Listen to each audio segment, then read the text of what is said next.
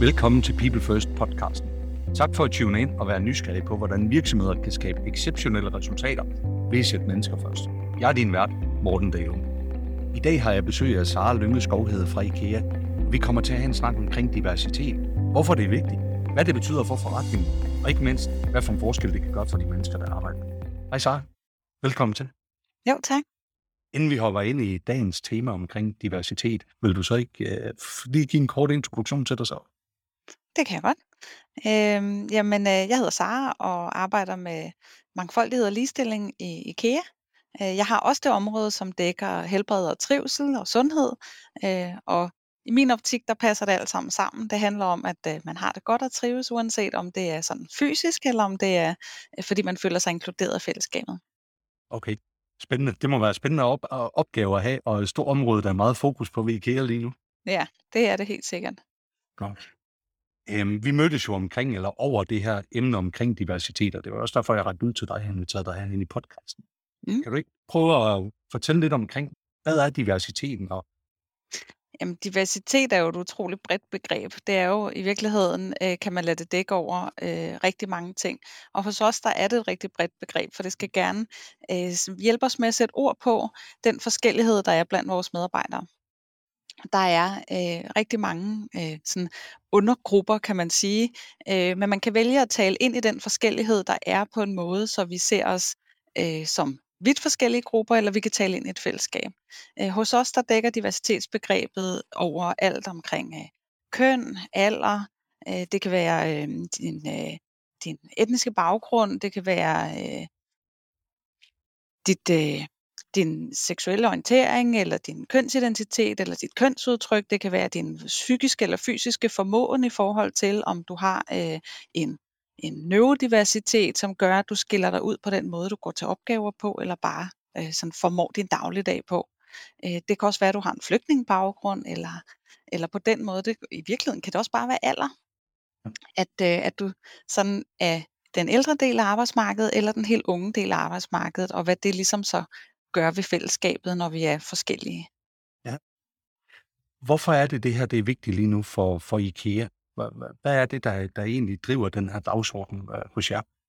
Jamen det er sådan set ikke, fordi det er vigtigt lige nu øh, hos IKEA. Det øh, har det været i mange år, og det har det sådan set været altid. Øh, vi vil rigtig gerne henvende os til øh, rigtig mange mennesker ude i samfundet, i forbrugergruppen, øh, og tilbyde hjælp til at skabe en bedre hverdag derhjemme. Og det betyder også, at vi skal have en medarbejdergruppe, som afspejler det samfund, vi er i.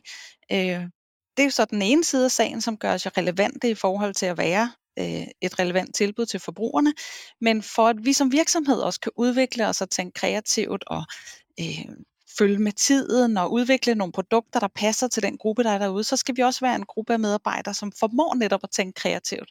Og det kræver, at vi er forskellige. Hvis vi bliver alt for ens, så øh, kan vi bare sidde og bekræfte hinanden i, i de samme antagelser dag ud og dag ind. Det er det, som også bliver kaldt gruppetænkning, hvor vi bare sidder og og bekræfter hinanden, og der har vi brug for, at der er nogen, der siger, jamen kunne man ikke også gøre det på en anden måde, og hvorfor gør vi det altid sådan, hvad hvis vi vendte det helt om? Øh, og der, øh, når vi kommer med forskellige baggrunde, så er det jo også i øh, masser af forskning gennem tiden bevist, at øh, så er vi også mere kreative som teams. Ja. Så det er super vigtigt for faktisk at udvikle virksomheden, at vi er forskellige. Ja. Så har vi selvfølgelig ja. et ansvar, når vi har rigtig mange ansatte, at vi også sikrer, at de trives i dagligdagen. Og det kræver jo også, at, at den forskellighed, som uden diskussion er til stede, at den så også er øh, noget, vi værdsætter og faktisk synes er et fundament for vores vækst ja. i trivsel. Så det her, det er argumenter for, for, for virksomheden, for IKEA, det er forretningsudvikling, og det er innovation og nye idéer, og for medarbejderne simpelthen for at kunne skabe nogle sunde arbejdspladser. Ja. Er det hvorfor, hvorfor brænder du så meget for det her område? Jamen, jeg brænder så meget for, at vi, øh, vi i virkeligheden skal tænke anderledes omkring det her med forskellighed. Øh, traditionelt set, så, øh, så hører jeg ofte sådan en tilgang, som er, øh, at en majoritet skal inkludere en minoritet. Så det er majoritetens ansvar at tage sig af den her anden gruppe og lukke dem ind i fællesskabet. Og jeg synes, der ligger sådan en... Øh, Der ligger en forskel i, i niveau der, som jeg, ikke er så, som jeg ikke er så vild med. Jeg kan langt bedre lide, at vi taler omkring et inkluderende fællesskab, hvor vi tager øh, et fokus på alle de ting, der gøres forskellige. Der kan også være ting inden for det, der klassisk vil være majoritetsgruppen, som gøres forskellige.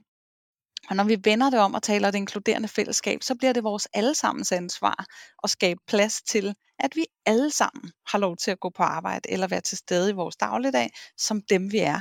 I stedet for, at det bliver nogen, der skal hjælpes af nogle andre. Det er vigtigt, at vi alle sammen tager det ansvar. Det er ikke nogens specifikt, for vi har også alle sammen lov til at tage vores del af scenen og, og være dem, vi er i den grad, vi nu har lyst og behov for det i vores dagligdag. Ja. Spændende perspektiv, så hvordan, hvad er forskellen på de to ting her? Så det er inkluderende fællesskaber, der hvor majoriteten skal tage ansvaret. Kan du sætte lidt flere ord på det? Jeg synes, det er Jamen mega det, interessant.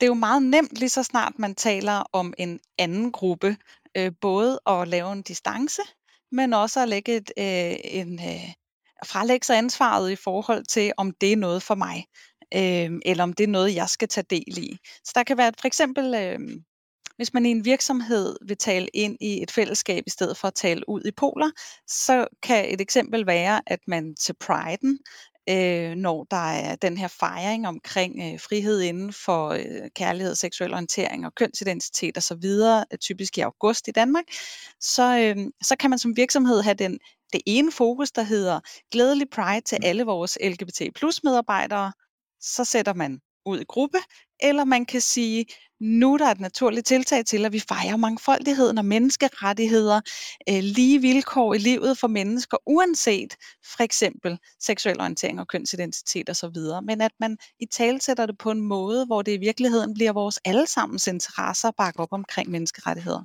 Ja, ja. Spændende perspektiv det her. Jeg synes faktisk også, det flytter lidt, eller jeg lærer en del af det, øh, med at det ikke er, hvad kan man sige... Øh, at det ikke er, er majoritetens ansvar at inkludere, men det faktisk er en, en hyldest til forskelligheden. Det kan jeg bare Jamen, og det er et fælles ansvar. Ja, præcis, mm. præcis. Så hvis man nu kigger lidt på yderpunkterne i det i forhold til en, til en virksomhed, så, sige, mm. jamen, så er der jo nogle virksomheder, som er meget inkluderende, og der er nogen, der har det modsatte perspektiv på det. Kan du fortælle lidt forskellige oplevelser eller observationer fra dit øh, syn af, hvad det kan gøre for forskellige virksomheder, afhængig af, hvordan man vælger at arbejde med det inkluderende fællesskab, med diversitet? Ja, øh, jeg tror, der er forskel på, hvordan man som virksomhed har valgt at gå til øh, det her. Det kan komme helt naturligt, som det har gjort for os, som en del af kulturen og de værdier, der er i organisationen. Men det kan også være noget, man har, har taget ind som et strategisk valg i forhold til, øh, hvem er det, vi gerne vil henvende os til. Jeg tror, der er rigtig mange af de nystartede virksomheder, som står i en situation, hvor de er nødt til at forholde sig til at sikre en struktur, også bare i deres opbygning og i deres personalehåndteringssystemer osv., hvor der er den der elasticitet, der gør, at der er plads til medarbejdere med en anden kønsoplevelse, som måske ikke har behov for at blive registreret som, som mand eller kvinde i et, i et ansættelsessystem. Det kan også være, at øh, man som virksomhed har valgt at sige, øh, vi vil gerne ramme en rigtig snæver målgruppe, og så kan det være rigtig fint at udvise en eller anden form for, for, øh, for lighed med den målgruppe, øh, og så kan det være, at bredden ikke skal være så stor. Jeg tror, under alle omstændigheder er det vigtigt, at man som virksomhed, hvis man skal øh, rykke og udvikle sig med tiden, at man så sikrer, at man i hvert fald har øh, den her mangfoldighed, i den måde, man drøfter idéer på, at man får nogle forskellige perspektiver ind. Nogle anvender jo så også at få nogen ind udefra til at give perspektiver, hvis man ikke synes, man sidder med, med det selv. Øhm, så der er stor forskel på, hvor meget det kommer naturligt i den kultur, der er. Hvorvidt man på et tidspunkt har måttet gøre op med nogle blinde vinkler og sige, hvad er det egentlig, vi har hængende rundt omkring på væggene? Hvad er det for nogle... Hvad er det for en visuel repræsentation, vores virksomhed har? Hvad er det for nogle ord, vi bruger? Hvad er det for en kultur, vi har? Er det en øh, konkurrencementalitet, hvor det bare er de hurtigste og de stærkeste og de bedste og dem, der løber hurtigst og i øvrigt? Alle sammen har jakkesæt på, når man kigger rundt på billeder på væggene. Øh, er de mænd alle sammen? Er de hvide alle sammen? Er de samme alder alle sammen? Er man så også måske udfordrer sig lidt på, hvad er det for nogle blindvinkler, vi har her? Hvordan er det, vi kan sikre, at vi ikke bare skriver i en personalehåndbog, at vi tror på mangfoldighed, men vi er i virkeligheden alle sammen ens øh, i ledelseslaget. Øh, der kan det godt være, at man nogle gange skal have et lille skub udefra til at kunne, øh, til at kunne få øje på de potentialer, der øh, helt sikkert er i sådan nogle organisationer. Ja. Kan du ikke prøve at fortælle lidt omkring, hvad I så gør ved IKEA? Øh, ved, hvordan påvirker det her kulturen ved jer? Hvad er det for nogle ting, I gør i dagligdagen for at, for at skabe den her diversi- eller mangfoldighed, eller anerkende den her, øh, ja. og egentlig hylde den diversitet, som der, der, som der, sker, som der er i en virksomhed? Altså, nogle af de ting, som, øh, som man kan sige, det er jo rigtig mange små ting, for det er jo netop det, det skal være. Det skal indlejres sådan, så det ligger i hele strukturen. Det skal være helt naturligt, at når man øh, sender et spørgeskema ud, at man kan krydse sig af i flere køn. Det skal være helt naturligt, at der er visuel repræsentation i materiale fra virksomheden med øh, den anden hudfarve, enten sådan helt klassisk nordiske, øh, at man øh, får den øh, sådan kulturelle mangfoldighed op til overfladen, og at man også øh, gør det tydeligt i sin øh, sådan strategi, skal arbejde med, hvem er det, vi har øh, i pipeline til lederstillinger, hvem er det, vi sikrer, vi løfter op i organisationen, at der også er lige muligheder der. Så vi ikke bare sidder og løfter dem, der ligner os selv, fordi det er nemmest, så kan vi hurtigt blive enige om tingene. Så har vi arbejdet rigtig meget med, øh, med balance på køn, så vi sikrede, at man havde øh, de samme lige muligheder, uanset om man er mand eller kvinde. Og det vi kan registrere lovligt, er jo mand og kvinde, og derfor gør det også, at målsætningen jo er sådan lidt, øh, det er jo lidt old school, når man tænker øh, ham halvtreds halvtreds på kønsbalancen, fordi der ligger jo selvfølgelig en bevidsthed i det om, at der også er nogle af vores medarbejdere, som definerer sig anderledes. Men derfor er vi stadig nødt til i det store perspektiv så at arbejde for lige muligheder. Og der er vi jo rent faktisk lykkedes med at have øh, den her halvtreds halvtreds balance inden for de registrerede køn, som vi har hos os, øh, både på medarbejderniveau og på ledelsesniveau. Øh, nogle gange så, øh, så kan man inden for et område få øje på, hov, nu er der faktisk øh, primært øh, mænd eller primært kvinder øh, i, sådan kørt i stilling til at skulle tage over. Så må man udfordre sig selv lidt på, hvorfor er det det? Hvad er det, de kommer med? Fordi man er jo ikke i sig selv kompetent, bare fordi man har et køn. Men når vi skal skabe den her variation, hvor vi netop er forskellige og kommer med noget forskelligt til bordet, så kan det stadigvæk være et af de perspektiver, som er i spil. Ja. Hvor er det så? Hvad er den største udfordring for jer for, for, for at lykkes med det her? Hvad, hvad er den største udfordring ved IKEA i din dagligdag? Hvad, hvad er det for nogle forhindringer, du støder på for, for virkelig at kunne lykkes med det ved IKEA? Altså den største forhindring i rigtig mange virksomheder vil jo være, at driften kører. Så hvornår er det, at vi samler folk ind og får øh, fortalt dem, det er sådan her, vi gerne vil gøre, og det er det her, der står skrevet i politikker. Og, øh, og, og det er også derfor, det ikke er det, der skal bære det alene. Det er netop derfor, fordi dagligdagen, øh, især hos os, er jo præget af, at øh, langt størstedelen af vores medarbejdere er rundt ude på varehusgulvet, betjener kunder, plukker varer, sikrer transport og logistik. Øhm, og det betyder, at øh, så meget tid har vi ikke til at indgå i, øh, i møder og podcast og sidde og, og lade sig inspirere af, af forskellige øh, sådan, øh, kurser osv. Så, så derfor så skal det indarbejdes i dagligdagen. Så jeg har lagt et stort fokus på at sikre, at vi øh, uddanner lederne, sådan så at de også bliver rollemodeller for at gå foran. For det er endnu vigtigere, at du mærker i dagligdagen, at du er set og hørt og på lige vilkår med dine kollegaer, end at du øh, kommer til et møde og lader dig uddanne af det på den måde. Ja. Kan, kan du så mærke en forskel på de nye ledere, der kommer ind, og så ledere, der har været i IKEA i mange år, på den, øh, hvordan de modtager træning, og hvordan de forholder sig til det her? Jeg synes faktisk ikke, der er, jeg synes generelt, når man kigger ud i, øh, i sådan den brede gruppe, så kan der godt være en forskel i alder i forhold til, at, øh, at den yngre generation, er, der er det lidt mere naturligt, at øh, diversiteten er her, og det er et faktum, vi er nødt til at forholde os til. Øh, der er også flere repræsenteret i den yngre gruppe, som, øh, som oplever sig selv som en del af en en anden form for minoritet, om det så er inden for øh, etnicitet eller kønsidentitet, eller hvad det nu måtte være. Øh, men, øh, men når man har været hos IKEA i mange år som leder, så har det jo stadigvæk en del af IKEA-kulturen, at vi netop anerkender det her som en naturlig del af det, vi gør. Vi netop at talesætte det ind i normalen og udvide normalbegrebet, sådan så at når vi laver et tiltag til øh, kvindernes internationale kampdag, så gør vi det stadigvæk visuelt, måske med en kvinde, som også har en anden etnisk baggrund, så vi får løftet flere agendaer på én gang. Eller som jeg nævnte før, når man taler ind i L G B T plus Pride, at man så gør det på et perspektiv, der hedder, her der skal du have lige muligheder, uanset hvad du kommer med, med andre eksempler inden, end kun på, øhm, på lige én minoritetsgruppe, men tale det bredt ind. Så kan der være nogle situationer, hvor man skal løfte specifikt for nogen, men øhm, jeg oplever ikke, at, øh, at der er en kæmpe forskel på ledelses øh, sådan tilgangen på, om man er den yngre eller den ældre, så kan der være nogle individuelle ting, man kommer med, hvor man siger, jeg forstår det ikke. Hvorfor skal vi tale om psykisk sårbarhed, eller hvorfor skal vi tale om, øh, om flygtningebaggrund, eller hvorfor skal vi tale om øh, L G B T plus, eller køn? Hvorfor er det vigtigt, at der er lige mange mænd og kvinder? Øhm, hele den her debat kan mere komme ud fra nogle enkelte personer, som måske bare synes, at det ikke er relevant.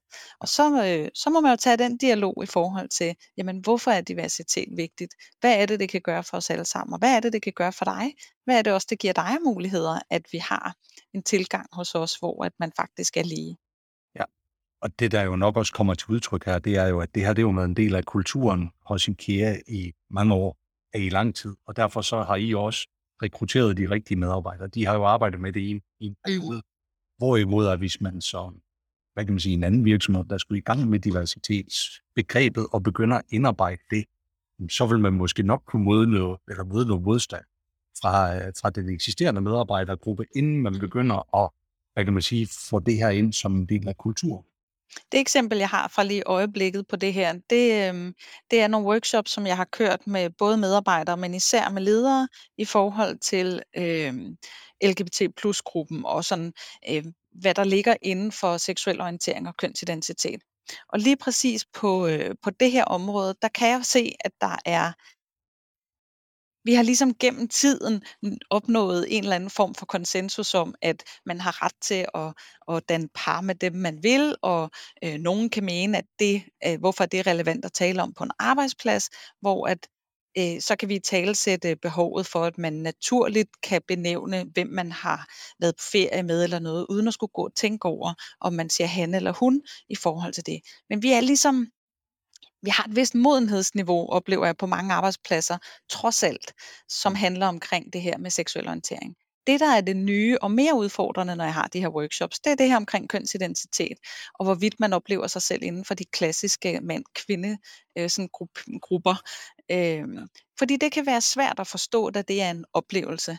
Og det, øh, og det stiller nogle krav til virksomheden og kollegaerne i forhold til at respektere øh, og udvise respekt i dagligdagen, fordi det kan kræve øh, både øh, for eksempel, at man har nogle mere kønsneutrale faciliteter til omklædning og toiletter osv. på arbejdspladsen, men det kan også kræve, at man i sit sprogbrug, øh, både i skrevne materialer, men også mellem kollegaer, øh, er bevidste omkring, hvordan vi omtaler hinanden med respekt, hvis der er tale om en kollega, der ikke oplever sig selv som han, hun, men derfor ønsker, at vi bruger et andet pronomen. Der kræver det lidt mere. Der kan jeg godt mærke, at der er modenhedsniveauet et lidt andet. Der er vi stadigvæk jo, øh, ligesom øh, mange andre virksomheder, øh, i samme situation, at det er noget nyt, vi skal forholde os til, vi ser. Øh, der er flere i den yngre generation. Jeg har hørt tale om det her sådan postdemografiske tid, hvor man definerer sig lidt friere af, øh, af de sådan, grupperinger, man gjorde før. Vi er Uh, unge på en anden måde end tidligere, vi er ældre på en anden måde end tidligere, og vi definerer os ikke nødvendigvis som mand-kvinde på samme måde, som man gjorde før, og nogen sætter sig fri af de kasser, uh, og ønsker slet ikke at, uh, at lade det være en del af det, der skal definere dem.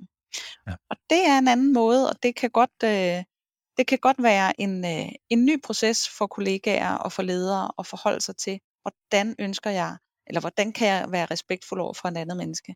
Men jeg ja. oplever, at de gerne vil, så bare de får redskaberne. Okay, så hvordan griber man det an, hvis man skal i gang med at arbejde det som noget af det, altså som noget af det første? Der er godt man, råd, som man kan, man kan gribe fat i der. Man kan jo starte med at kigge sine øh, sin materialer igennem. Hvad ligger der nedskrevet? Hvad ligger der i vores øh, processer? Hvad ligger der, når vi sender en øh, personaleundersøgelse ud, eller så videre? Hvad, øh, hvad gør vi det i strukturerne øh, tydeligt, at vi, øh, at vi har plads til, og øh, at man føler sig naturligt øh, set som en del af virksomheden. Øh, og så vil jeg sige, at det er et spørgsmål om også at få, man skal altid starte i ledelseslaget, det mener jeg. Jeg mener, at ansvaret ligger for at skabe en inkluderende dagligdag, hvor at, at der er plads til forskellighed. Det ansvar ligger hos ledelsen. Jeg kender ikke nogen medarbejdere, som har søgt et job, som for eksempel øh, logistikmedarbejder hos os, som så øh, samtidig lige krydset af i feltet. I øvrigt vil jeg gerne kæmpe øh, flygtningens rettigheder, eller øh, L G B T plus rettigheder, eller seniorer på arbejdspladserne. Det er ikke nødvendigvis det, man har haft til hensigt. Man vil bare gerne have et job, og det var det job, man fik, og som man søgte. Og så, så, så ligger ansvaret ligesom for at skabe pladsen i kulturen hos ledelsen. Ja. Ja. Så, øh, ja, så et af de spørgsmål, jeg havde, det var jo egentlig det her med, hvilken rolle har ledelsen i det? Mm. Æh, og noget af det har du jo også svaret på, øh, i forhold til egentlig at tage initiativet i det. Men der må jo også være noget, der hedder konsekvenser. Helt sikkert. Der må også være noget, så udover ja, initiativ og træning, som jo egentlig er de positive ting ved det, så må der jo være noget, der hedder konsekvens. Hvis vi ikke lever efter de regler, der er sat op, eller hvis vi oplever ja. en kultur, som ikke er der, så er det vel også en ledelsesopgave at sørge for at fastholde. Det er det helt sikkert. Og der ligger jo noget i, i, i den her måde, vi omgås hinanden i dagligdagen, som er i den overflade, hvor det kan være svært at fange af en eller anden overordnet strategi, men hvor det netop er nogle enkeltpersoner, som er nødt til at gå foran og sige, hov, det var faktisk ikke sjovt. Det der kan vi ikke feje ind under dansk humor, og vi kan sige hvad som helst, og så kan vi grine af det og sige, det var bare en joke. Hvornår er det, at man faktisk er nødt til at gå foran som rollemodel og sige, det her, det er den måde, vi gør det på hos os, sådan taler vi ikke til hinanden, eller hvis I vil have den her dialog, så skal I have den uden for arbejdspladsen, øh, fordi man også oplever jo en...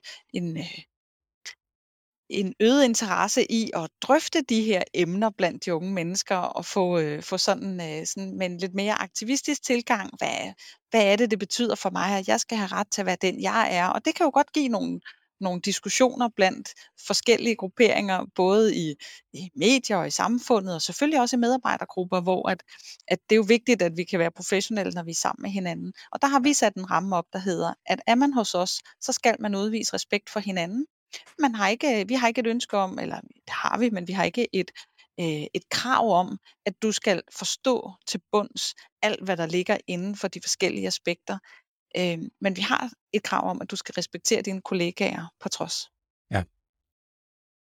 Det her, det er vel så også med til at give nogle dilemmaer rent ledelsesmæssigt. Øh, nogle diskussioner, man kan have. Diversitet kan jo egentlig skabe nogle dilemmaer i i ledelsen, som, som jeg ser det. Jeg, jeg forestiller mig lidt, hvad for nogle diskussioner man har haft ved Landbrug Fødevare for ny, eller man har haft i T V to for ny. Mm. Du har nogle medarbejdere, som, øh, som ikke holder sig inden for det kodex, som der nu er det rigtige, eller den kultur, som vi har defineret. Men det er nogle folk, der sidder på nogle, hvad kan man sige, sidder i nogle ledende stillinger, sidder i nogle, nogle store jobs.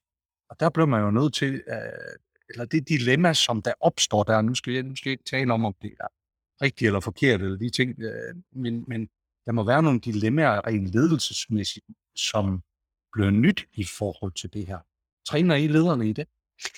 Øh, ja, det, man skulle næsten tro, vi havde snakket om det øh, på inden, det har vi ikke, men, øh, men jeg har faktisk kørt en workshop med alle vores management teams øh, i IKEA Danmark omkring det her med øh, sådan dilemma, hvad er det, hvad er okay at sige hos os, hvad er ikke okay at sige hos os, hvad er god tone, hvordan sikrer vi, at vi har en inkluderende kultur, hvor jeg har opstillet en række dilemmaer, øh, lige fra de helt tydelige, her er vi godt klar over, at man er gået langt over grænsen, og det her, det er en, en ren fyre, en fyringssituation. Øhm, og så helt til sådan nogle, øh, i den milde ende af skalaen, hvor øh, nogle i ledelsesgruppen så siger, ej, okay, slap lige af, det er jo, altså, haha. Og så er der nogen, der siger, ej, det tror jeg faktisk ville støde mig, eller lad os prøve at vente den om, hvis det var en mand, der havde sagt det, eller hvis det var en kvinde, der havde sagt det, eller hvis en havde sagt det, som selv havde et handicap, eller et eller andet, hvad det nu var i det konkrete dilemma. For jeg oplever, at vi er nødt til at tale om det. Vi kan ikke skrive alt ned. Vi kan skrive ned, at vi skal have en god tone, og at vi skal respektere hinanden, men hvad betyder det? Og der er vi nødt til at konkretisere det ind i nogle cases, så vi har mulighed for at diskutere det. Det gælder jo også på tværs af de H R-afdelinger, vi har rundt i varehusene, for at sige, jamen hvordan går vi til de her sager så rent konsekvensmæssigt? Hvad skal, hvad skal vi sætte ind med, når vi oplever, at der er nogle kollegaer, som ikke udviser den adfærd, vi ønsker hos os? Ja. Rigtig, rigtig spændende det her. Øh... Så hvordan ser verden ud om tredive år på det her område? Oh, ikke alle områder, det er kun det her område. Ja, kun lige sådan diversitetsområdet. Ja, lige præcis. Altså man kan i hvert fald sige, hvis man kigger tredive år tilbage og til nu, så synes jeg, at der er sket rigtig meget. Øh, det er jo en, øh, en helt anden måde at være frisat af tidligere øh, kategoriers bånd på, og, øh, og der er også en plads til at udtrykke sin individualitet på en anden måde i dag. Det tror jeg på samme måde vil blive stigende i den tid, der kommer. Og jeg tror, at vi er nødt til at have et, øh, sådan et mere normkritisk menneskesyn i forhold til, øh, ikke at kunne forvente, øh, at systematikken er den samme. Vi er nødt til at sikre, at vores arbejdspladser har en, en, øh, en mere fleksibel struktur og en, en, et bredere normalt begreb, sådan så at vi ikke låser os selv til øh, ikke at kunne være imødekommende over for de nye talenter, der måtte være ude i markedet, som vi jo øvrigt er i superkamp om mellem de forskellige virksomheder, fordi især lige nu, hvor arbejdsmarkedet er, som det er.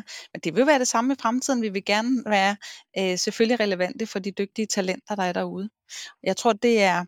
Øh, jeg er glad for den tilgang, vi har haft omkring at sikre et, øh, et bredere normalt begreb, og sikre, at de tiltag, vi gør, er relevante for de mange. Så for eksempel, når vi, øh, da vi indførte de her... Øh, øh, personalefaciliteter på omklædning og toilet, som, øh, som ikke skulle være låst til, at du skal øh, gå igennem en dør med en mand eller en dame på, før du har mulighed for at, øh, at klæde om til din arbejdsdag. Men så lavede vi det her kønsneutrale alternativ. Og i stedet for at promo- promovere det som værende, det er til vores øh, non-binære eller transkønnede, eller hvem der nu måtte se sig selv i den gruppe, så har vi bare valgt at sige, der er dameomklædning, der er herreomklædning, og så er der privatomklædning, hvor du står en person. Så enten så står du mange i en gruppe, du kan også gå ind og stå for dig selv, og den er åben for alle, men den er for en person ad gangen. Så har man ikke været inde og lave en struktur, der låser sig til, øh, at nu laver vi noget for dem, der ser sig selv som kønsneutrale, eller på anden måde kønsdiverse, men at det er bare en mere øh, praktisk foranstaltning i forhold til, hvordan ønsker du at klæde om. Så vi ikke låser os til grupperne, men mere til funktionerne. Ja. Så vi stiller forskellige muligheder til rådighed inden for funktionen. Omklædning. Det her, det synes jeg, det er, jo, det her, det er jo et rigtig godt eksempel på det inkluderende fællesskab. Altså, som, som du siger, der, der kommer det ud i handlinger, ikke bare. Ja. Ja. Så er sidste spørgsmål til dig. Hvor lærer du ind?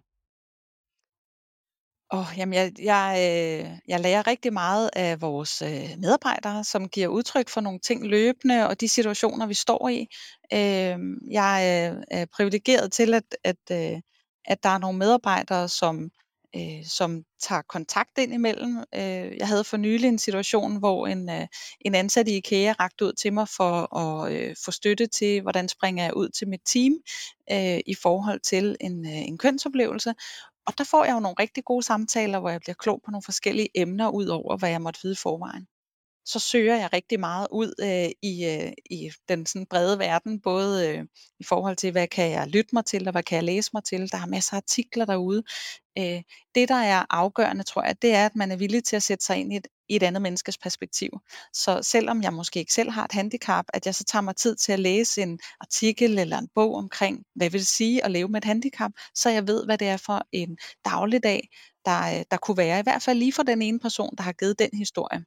Ja. Men det her med at sætte sig ind i, øh, hvad er det for nogle livsvilkår, det giver, hvad er det for noget bagage, man har med øh, i nogle konkrete cases. Og så er jeg jo i nogle netværk med andre dygtige virksomheder øh, i forskellige øh, rammesætninger, hvor vi jo deler, øh, hvordan vi arbejder, og lader, øh, bliver inspireret af, hvordan arbejder de andre virksomheder. Jeg tror, vi i høj grad kan lære af hinanden. Der er ikke nogen her, som, øh, som vinder i den sidste ende på at stå alene med løsningerne. Vi vinder, hvis vi sikrer, at de, øh, de vilkår, vi stiller til rådighed på arbejdsmarkedet, de, øh, de er rigtig gode blandt mange forskellige virksomheder. Så er der jo nogle ting, hvor vi gerne vil være dygtige sådan konkurrencemæssigt i forhold til at være en god arbejdsplads. Men, øh, men i forhold til sådan de grundlæggende livsvilkår, der synes jeg, vi skal løfte i flok alle sammen. Jo, blandt andet... Lad os, ja, lad os vel lade det her være de sidste ord på det. Jeg synes, det er et stærkt budskab, du sender på det. Hvis man vil følge dig og noget af det arbejde, du laver, er det på LinkedIn, man skal finde dig? Ja, altså jeg deler løbende på LinkedIn nogle af de ting, vi er i gang med, øh, og øh, så det vil være et fint sted at, at kunne følge med, og ellers så, øh, så ligger der jo forskellige øh, netværk inden for, for de forskellige sådan, minoritetsområder, der måtte være, hvor man kan lade sig inspirere rigtig meget. Der er øh, både, øh, kan man følge U N H C R, man kan følge L G B T plus Danmark, og øh, Ligestillingsministeriet kører lige nu en kampagne omkring mere arbejdsplads, hvor man kan gå ind på den hjemmeside og læse omkring, hvordan man skaber mere rummelighed. Så der er masser af for, øh, forskellige steder, man kan søge viden, men øh, man skal velkommen til også at læse med på LinkedIn, hvad jeg går og roder med i dagligdagen. Fantastisk. Jamen øh, tak for dit bidrag her til podcasten. Det var så lidt. Tak for at lytte med på denne episode af People First. Mener du også, at tiden er inde til at sætte mennesker først og udfordre den måde, vi udvikler virksomheder på, så bliv en del af communityet på p p l f s t punktum com. Du er også velkommen til at connecte med mig på LinkedIn. Men husk, det vigtigste er, at vi alle sammen gør en lille forskel, både i dag og i morgen, fordi handlingen af forandringen, den sker. Ha' en fantastisk dag.